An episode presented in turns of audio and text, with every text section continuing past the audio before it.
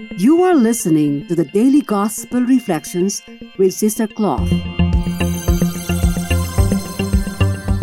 This podcast is brought to you by the Paulines Multimedia.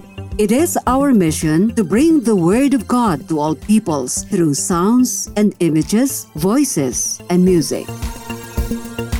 Come and join us as we share with you a thought a day.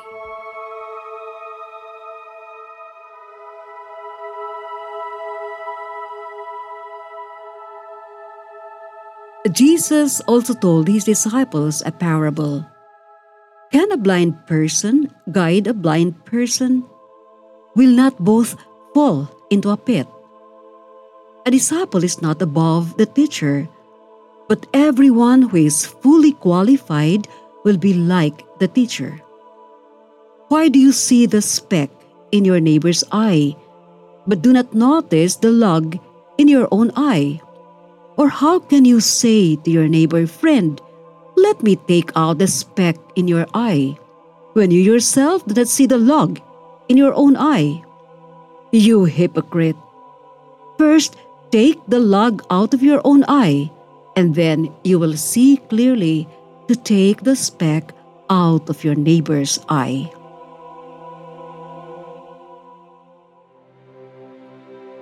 Welcome back to our gospel reflections for today. Jesus said, Why do you see the speck in your neighbor's eye, but do not notice the log in your own eye? My friends, is this not a common tendency we often fall into? To criticize other people while failing to see our very own weaknesses?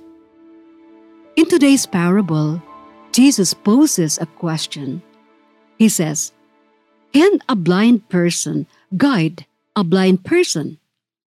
Will not both fall into a pit?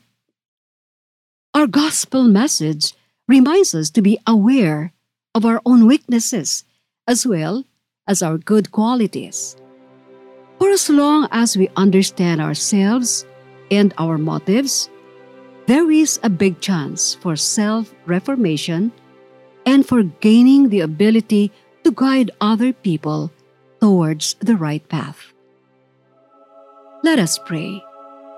Lord, make us look at others with eyes of compassion like you see each one of us from the inside. Enlighten us that we may recognize our own faults and beg for your mercy. Amen. Be with us again tomorrow as we share with you a thought a day.